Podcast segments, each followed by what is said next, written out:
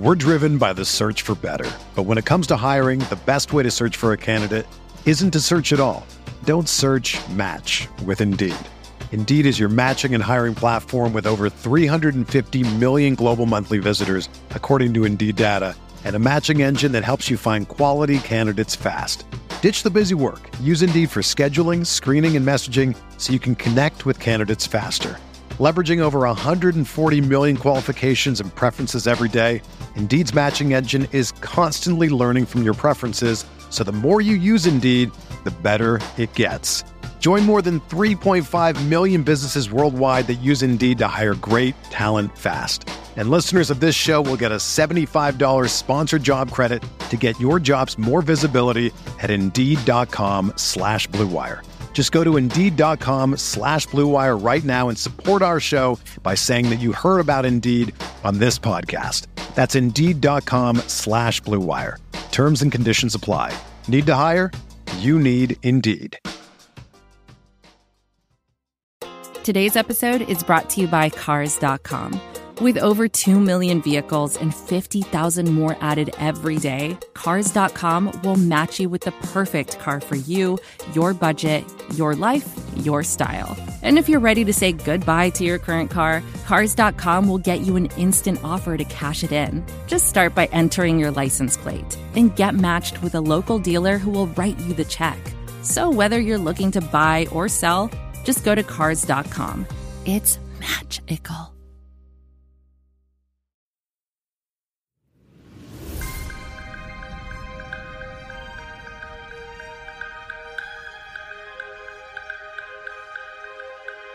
Música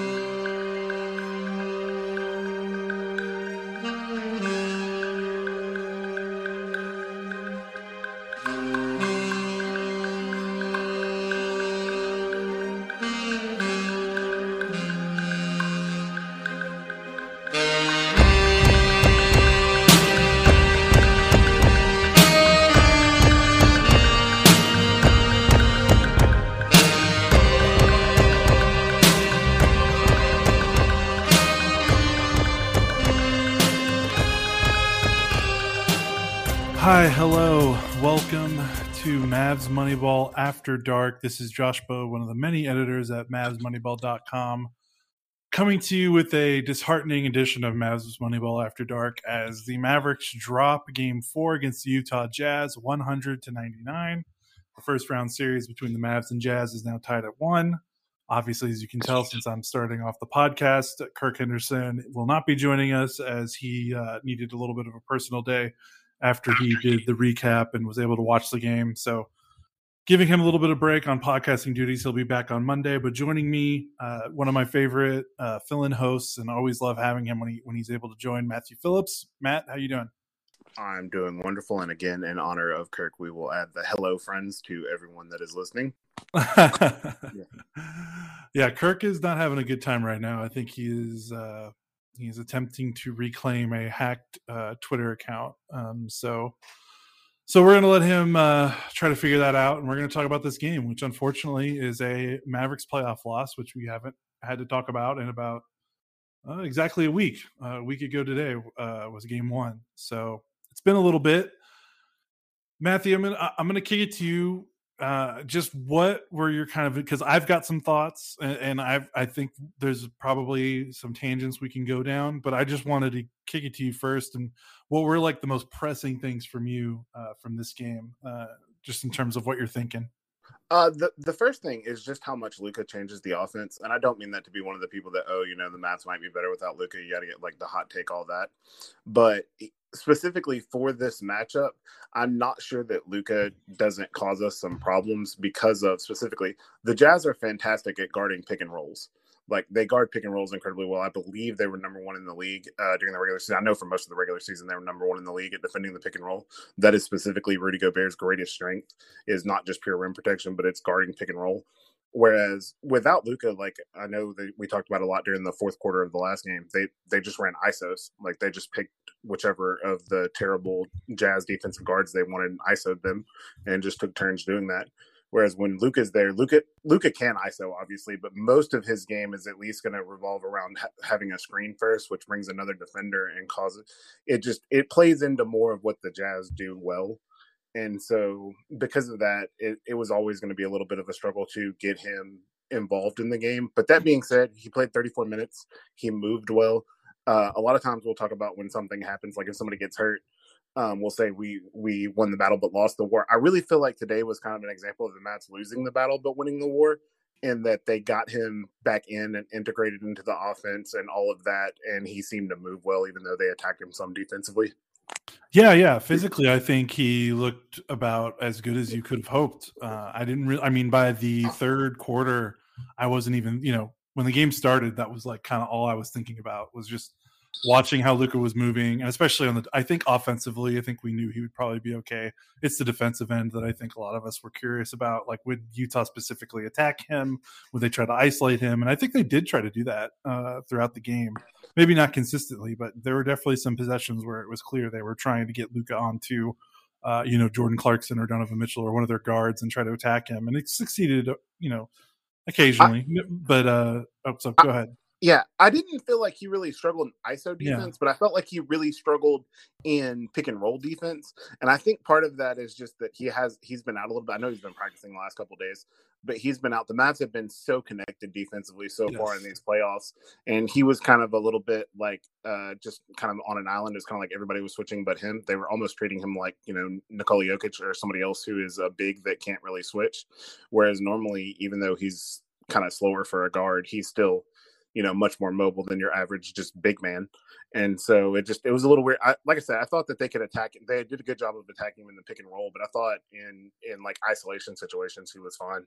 So i think that's more of a just a scheme and practice and knocking the rust off will will take care of that. For sure. Uh and i think you kind of hit some of what i think we're going to talk about now. You, you talk about how the offense changes and looking over the box score and kind of the game flow, you think about how the Mavericks in the first three games basically just never turned the ball over. Um, and what was it? Game three was when they had three turnovers, or maybe that was game two. I can't remember. Uh, but Jalen Brunson has basically had no turnovers in this entire series. He once again played 35 minutes, had zero turnovers. He's been remarkable. But with Luka in the mix, um, their turnovers are just going to go up because that's just kind of part of Luka's game. Uh, he had four turnovers, which is the most turnovers I think any Maverick starting guard or or lead guard or point guard, whoever whatever you want to say it, has had in the series, and that changes things up a bit. I mean, I know Utah doesn't like to run, and they're not really gonna you know force the issue off a, off a loose ball, but it's still possessions you're losing that you weren't losing in the first three games that you kind of have to uh, now account for with Luka being back. Of course, you know he had uh, uh, other contributions. I mean, he finished with 30 points on 21 shots, 10 rebounds, which I think the rebounding was big. Uh, Matthew, you noticed that you thought rebounding was like low key one of the biggest factors for him coming back. And whenever he was on the floor, it felt like the Mavericks could handle themselves against the Jazz um, until the end. Yeah, yeah like the they end. were. It was funny because I pointed out at one point I was like, Dallas is actually winning the rebounding battle. This is one of the biggest things for Luka, and Dallas ended up getting out rebounded sixty three to forty nine. So it ended up being a huge rebounding edge as towards the end there. Gobert just got every rebound as I think he finished with yeah, he finished with 15 rebounds. Um, and it's just but for the most part, Luka is their best rebounder. There are some guards that get big rebounding numbers, but they just it's a function of team and some other things. Luka is also the Mavericks' best contested rebound like he's the best guy for that, which is rare for a guard. And so that's one of the hidden things that I think going forward helps is to have him because he can actually box people out, unlike a lot of guards who get like athlete rebounds where they come flying in. Yeah. And now I want to get to what I think is probably like the most hot topic from this game is the fourth quarter offense. Maverick scored 18 points in the fourth quarter after scoring 39 in the third. Um, pretty stark difference and drop off there. Uh, I think the Mavericks shot 33% in the fourth quarter as well. They were six of 18 from the floor. Um, uh, six of, uh, yeah, six of 18 from the floor, two of 10 from three.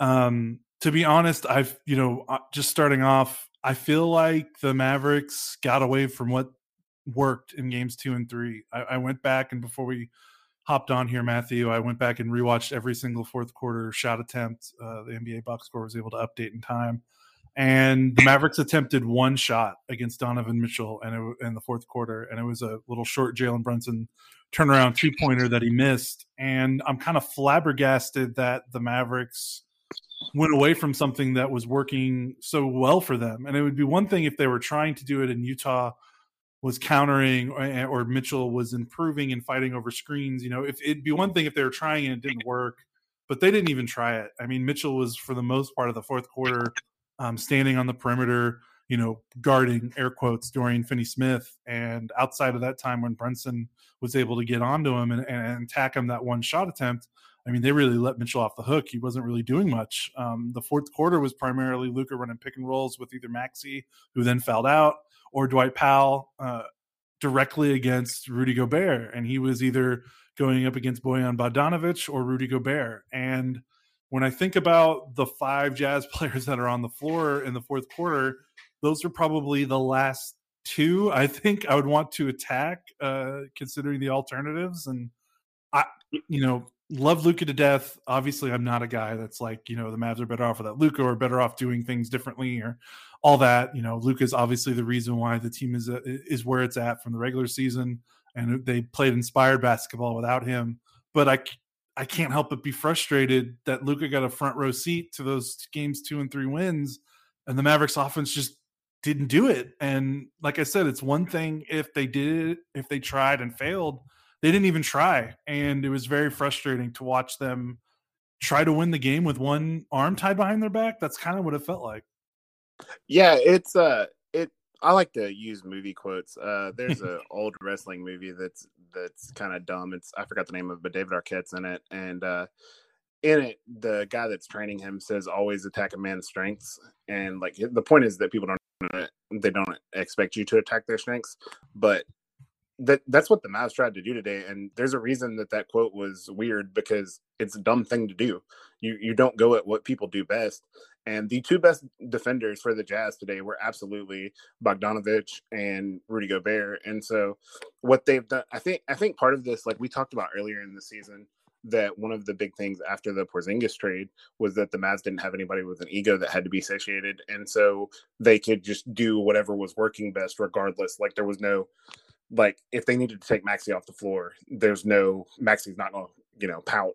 If they need to take Dwight Powell floor, Dwight Powell's not going to pout, even if he's been really good. And so with Luka back, the, the offense is just going to run through Luka if he's in the game. That's just a fact of life. But I thought that they did show. Um, there was once, there's a couple times where they ran the screen and roll, got the switch to where Gobert was on Luka, and then instead of Luka attacking, he got the ball to Jalen Brunson, who just torched Royce O'Neale. Uh, Brunson missed a layup. I think he made another one after that. But I, I like stuff like that where they do stuff where they get because you can't even though Luka is not what I would call like he's not a Steph Curry like knockdown shooter. We're like, oh, you can't help. People just aren't going to help off of Luka because of who he is, and he shot well lately.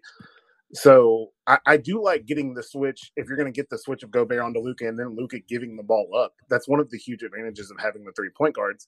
Is at that point they can then attack the other terrible Jazz guards, and but they just they they didn't do that today. And yeah, and it's just I don't know if it's if it's Luka just wanting to. I mean, we've seen Luka do this in previous matchups with the Jazz. I mean, there was that one game in Utah uh, earlier this year where Luka just went one on one with Gobert like four or five straight possessions and uh, did not come out on top, and the, and the Mavericks lost that game. And there's Luka definitely has like you know I don't think he wants to take the quote unquote easy way out. I mean, I think he has a lot of pride and I think he prides himself on being able to compete and be one of the best players on the floor and and beat the other team's best player. And that's commendable. Like i you know you can't knock a guy's mentality for wanting to be like that. But at a certain point you know you're in the playoffs and and the and the margins are razor thin. And i'm just shocked that they just didn't try it at all and again i'm not in the huddle and i'm not asking questions after the game right now so i don't know if it's coaching staff directing Luka or Luka kind of doing what he wants to do, knowing what we know about the Mavericks coaching staff and, and where they were last year in the playoffs and and how Luka felt about the coaching staff and where they are now, I, would have to assume that this is just this is the, what off the offense Luka wanted to run as the Mavericks are pretty hands off with you know the play direction with Luka because I mean Jason Kidd has put a lot of trust in him for good reason. So again, it's yeah. just frustrating to to see that go down and you know the Mavericks played so great in games 2 and 3 and just to see them kind of ignore that playbook in the fourth quarter was was really disappointing. Having said that, uh, Dwight Powell missing two free throws in, in the final seconds doesn't help. Uh, Luka fouling Donovan Mitchell on a putback also doesn't help immediately after he made that three. Uh, I believe Reggie Bullock missed a wide open three. Dorian Finney Smith missed a wide open three in the fourth. So, yes, yeah. the, I have problems with the offense, but you know there were there were a multitude of plays that happened in the fourth quarter that that burned them. Yeah, with the shooting, I mean, some of it is just shooting. Shooting variance is a thing. I mean, it's not exciting, uh, you know, a- analysis to be like, hey, you know, they just missed shots today, but that that is part of the game. It's just they miss shots that they've been making. Like it, it looked like they could not miss in Game Three. Like I mean, Green was hot, Bertans was hot, Kleber was on fire. Like all they just they didn't miss, and then they missed today. And then another thing that I that I see is it is very clear what causes the Utah Jazz problems, and that is a five out offense that has given them problems over a while now. Like it's just that is the thing, and the only way the Mavs can really play that is either if if Kleber's the three, or I mean, is the five, or if they're playing some weird no big lineup. With that being said, Kleber has to do a better job of being self-aware and knowing the situation that he's in. He has long been he's he's a role player, and you know sometimes it's a guy sometimes part of that role player is a defender and just giving six fouls. But right now, he is the best big on the Dallas Mavericks. He has to play more, and because of that, there are going to be times where it might be better for him to give up a bucket than to foul. And I mean, there are lots of things. I understand fans complaining about refs on Twitter. I am one of those fans lots of times. but the fact of the matter is, is that the whistle is what the whistle is. It is completely outside of the Mavericks' control. So there's no point of us analyzing the Mavs talking about the whistle. It just it is what it is, and the players have to do a better job of that.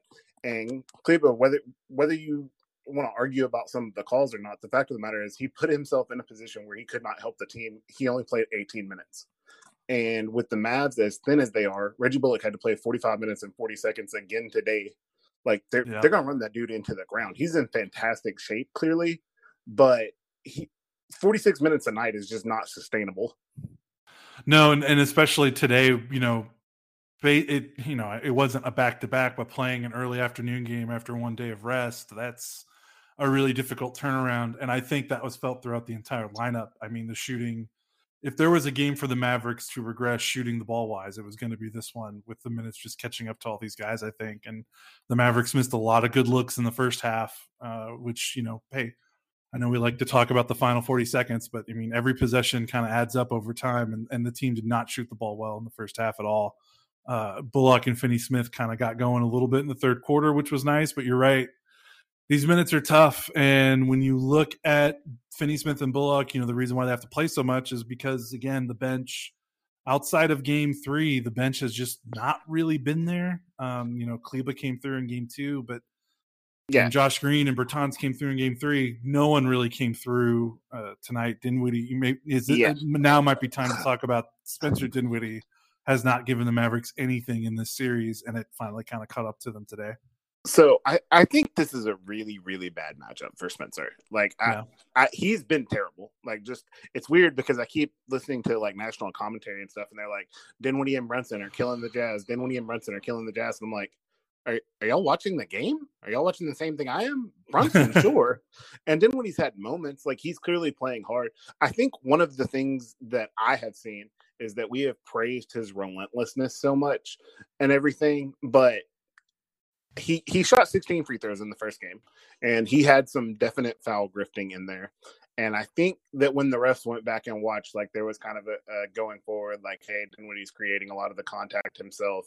And gobert for for better or worse is he's Rudy Gobert. He's, I believe, a three-time Defensive Player of the Year. He is a fantastic defender, and specifically, he is a fantastic defender at taking away what Spencer did, what he does best, which is forcing his way to the rim and then either finishing over people that he can overpower or getting to the foul line. Gobert is fantastic at defending without fouling or getting called for fouls, however you want to argue it. And so, I do think this is a particularly bad matchup for Dinwiddie. But with that being said, there's also there's been lots of of just really maddening plays. Like there's been things like at times when they played and when they were small, he wasn't attacking, and then when Gobert was back in the game, he went back to attacking the rim, and I'm just like, that that that's weird. Like it just, I, I really think the point is, I think he's also he's pre in his head, he's making up his mind that he is going to get two feet in the paint specifically to get a three. And so a lot of times you're taught as a child, you know, don't jump to pass, which he's not so much jumping to pass, but he is making up his mind beforehand that he is going to pass. And then when he's getting there and there's not a pass there, he's just kind of stuck and he just kind of, you know, bumbles into people and then throws his hand up. And if he ever gets a statue anywhere, it will absolutely be in the the like shrug what happened emoji because he always puts his hand. It's hilarious. Yeah, for sure. Um I think something. I mean, uh, you know, we wrote about this on the site, uh, and but you know, it, before this series started, about how you know Dinwiddie with the mat with the Mavericks. So after the trade, was shooting you know like fifty, you know, over fifty percent on mid rangers, forty eight percent on pull up two pointers, and we were like, you know, okay, well that's what he has. You know, he has to continue doing that in this series for him to be effective because obviously, you know, you can't count on the three point shot with him historically. Uh, anything you get from him from three, you just consider a bonus. And then, you know, at the rim, you know, his rim game is going to be negated a bit because of Gobert.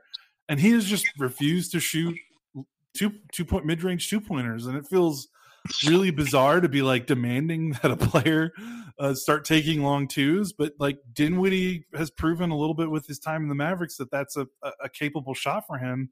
And he just doesn't doesn't want to do it. And watching and it's yeah, yeah it's the shot it's the shot you have to take against Gobert. Like yeah. if you if you are not a Dame Lillard, Dame Lillard or Steph Curry who is going to pull up from three on pick and rolls, which Spencer Dinwiddie is not going to be that guy. Like he's yeah. not going to be a high volume three point shooter off the off the dribble. Then against Gobert, you have to be willing 15 footers. It's just a fact of life because as we have seen, you're not going to be able to just run into Rudy Gobert and and go to the free throw line. And I mean, there, there's that. It's I mean, that's really just the thing with him is you have to. He has to be willing to take that shot and able to knock it down. I think I, I still think the Mavs are going to advance. I still feel really good about the rest of the series. I think it goes six, but I, I, think he'll help a lot more in the next series. So I'm trying not to be too hard on him now, even though I do feel like he's struggled a lot. Yeah, for sure. And yeah, I, I think I'm with there too with everything we're saying. You know, think about all the things we're, we're, we're critiquing or saying the Mavericks could have done better, and at the end of the day, they only lost by one uh, on the road. So it's not like the Mavericks got exposed in this game. And again, like we're saying, we feel like it's a lot of just like they kind of let go of the rope a little bit, and they just did they kind of veered off the, the their game plan from the previous games. And despite all of that going wrong for them, you know, they they the Jazz doubled them up at the free throw line in terms of attempts, basically. You know, the fourth quarter offense was just non-existent. They scored 18 points, all this, and the Jazz only beat them by one on the road. So, so again, like I think we're both in agreement. The Mavericks are going to win this series. I think uh, two more home games left. I think is is a really you know only having to win uh, two out of three, and you get two of those being home games for for the Mavericks. And the Mavericks have been really really good at home uh, especially when the calendar turned to 2022. So I'm pretty confident in Game Five. Uh, this team just is a different animal uh, uh in Dallas right now, and Luka really feeds off the home crowd energy. So I'm feeling pretty good about the series moving forward. Because again, it, it is pretty crazy. We're talking about all this, and they only they only lost by one. And you think about how many open shots they missed and opportunities they had. Um, it felt like yeah. almost everything that could go wrong did go wrong, and they and they still almost stole this game. I, I would go so far as to say that uh, this will obviously be listened to by a very large percentage of Mavericks fans. So I would say if you're a Mavericks fan and you have some like huge desire to see a game in this specific series, that you should make sure you get tickets to Game Five because I don't believe there will be a Game Seven in Dallas. Yeah, yeah, for sure. I think give Luka He's going to get another day to rest up. He's he's got his legs back under him. And again, he wasn't even. I don't even want to say he was bad. He wasn't bad. Uh, again, he just. I just think the way he ran the offense in the fourth quarter, I thought was just a little questionable. But at the end of the day, he still had 30, 10, uh, and four assists, and I think he created a lot of good shots that the Mavericks missed in the first half, which would have made a difference going down the stretch. They wouldn't have had to worry about you know Dwight Powell missing two free throws. So yeah, a discouraging loss, but I don't think you know. Obviously, it's not time to pull the ripcord or anything like that. Yeah, the the one other thing that I am super proud of, with the exception of the two Dwight Powell free throws with 19.8 left, um, what I have really noticed that I see is different from this series than the last couple of postseasons for the Mavericks is that the moment does not appear to be too big for anyone. Like we've had moments in the last few series where people have struggled, and then you've seen it get into their head that they've struggled.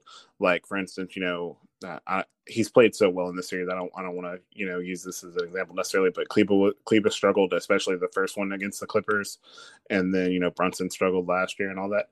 Like even when guys struggle now, I just expect them to make a play later. Um, like we talked about Dinwiddie struggling uh, in Game Three, but then he had the dunk on Gobert and he made the big three at the end. That was the kill shot. Um, Brunson struggled a lot earlier early today, and then he came back and finished strong. Uh, Dorian was terrible in the first half, and then he had 11 points in the third quarter and made some shots. Uh, Bullock is just he's in the game all the time, so it kind of gets lost. But yeah. because he's never on the bench, like he's really. I mean, it feels like he goes a while without doing. it. like, man, he's been on the floor and he hadn't done much. But then it's just he's on the floor the whole time.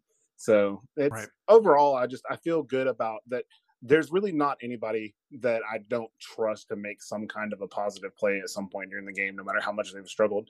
And that just feels like such a positive change from years past. Yeah, and the Mavericks still did a decent job at running the Jazz off the three point line. This was by far the most attempts they've had in this series. They shot 35 threes.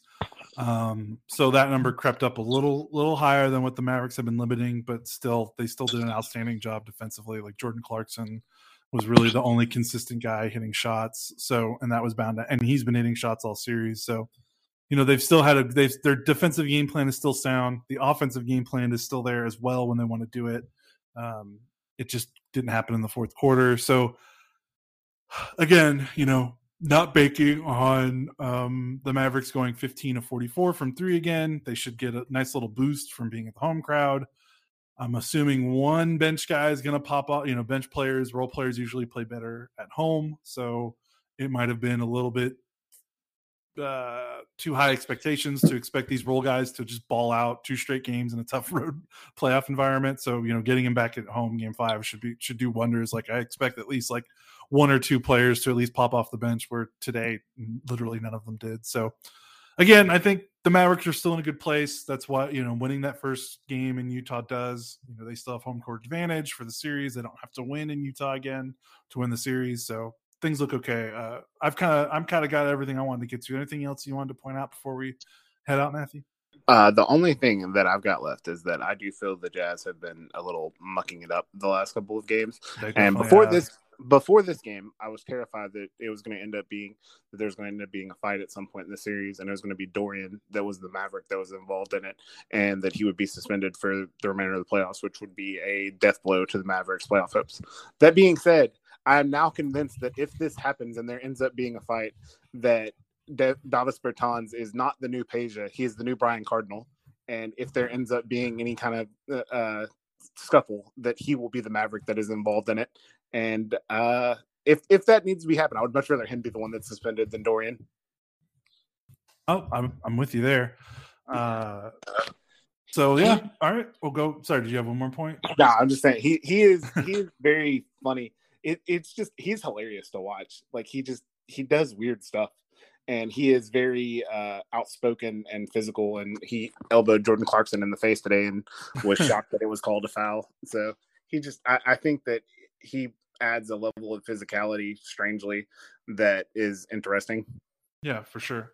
Well, again, Mavericks lose to the Utah Jazz in game four, 100 to 99. Disappointing result, but again, it's now a best of three, and the Mavericks have two of those three at home. Game five will be in Dallas Monday. We'll be back with uh, the same coverage like always. Stick to the site throughout the weekend as we'll sure to have a lot of reaction to this game and preparations for game five and adjustments the Mavericks need to make. Matthew, thanks again for joining me on a short notice. I really appreciate it. It was fun.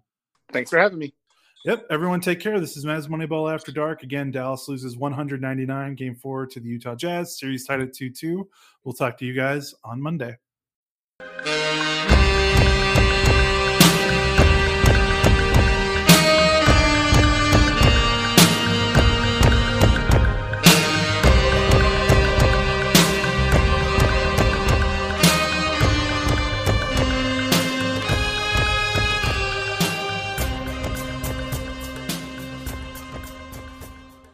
Everyone is talking about magnesium. It's all you hear about. But why? What do we know about magnesium?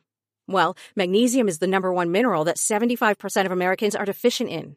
If you are a woman over 35, magnesium will help you rediscover balance, energy, and vitality. Magnesium supports more than 300 enzymatic reactions in your body, including those involved in hormonal balance. From functional medicine doctors to mental well being and female hormone experts, we all know that magnesium is the one mineral to improve all aspects of well being and health. But which one? Magnesium Breakthrough from Bioptimizers, the trusted choice recommended by leading experts with seven best absorbed forms of magnesium to ensure your body receives the support it needs for overall well being. Go to bioptimizers.com slash balance today and use code BALANCE10 for 10% off. Support your journey to wellness at B-I-O-P-T-I-M-I-Z-E-R-S dot com forward slash balance. Magnesium Breakthrough from Bioptimizers, your foundation to optimal health and vitality.